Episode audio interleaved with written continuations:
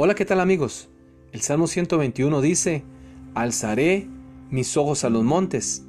¿De dónde vendrá mi socorro? Mi socorro viene del Señor que hizo los cielos y la tierra. No dará tu piel resbaladero, ni se dormirá el que te guarda. Este es uno de los poemas bíblicos más apreciados de toda la literatura hebrea. David compuso este salmo en el desierto del Parán. Después de enterarse de la muerte de su amigo Samuel.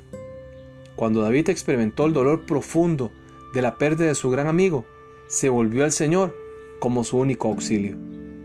Muchos comentaristas bíblicos interpretan que estos montes eran los que rodeaban la ciudad de Jerusalén. Como el santuario estaba allí, se consideraba a Jerusalén como la morada de Dios, y en ese sentido, como el manantial del auxilio divino. Según otros interpretadores bíblicos dicen que estos montes posiblemente eran las montañas de Palestina, en cuyas cimas los paganos levantaban también algunos santuarios para sus ídolos. Al dirigirse a la fiesta los judíos, cuando miraban a su alrededor y encontraban que en aquellas colinas los paganos solían encender fuegos a sus altares, ellos cantaban, Alzaré mis ojos a los montes, ¿de dónde vendrá mi socorro?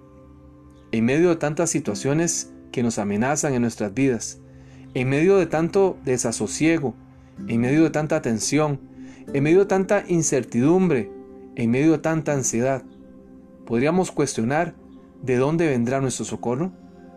Recuerde, Dios es nuestro amparo y nuestra fortaleza, nuestro pronto auxilio en la tribulación. Soy Hugo Olivas y le deseo grandes bendiciones.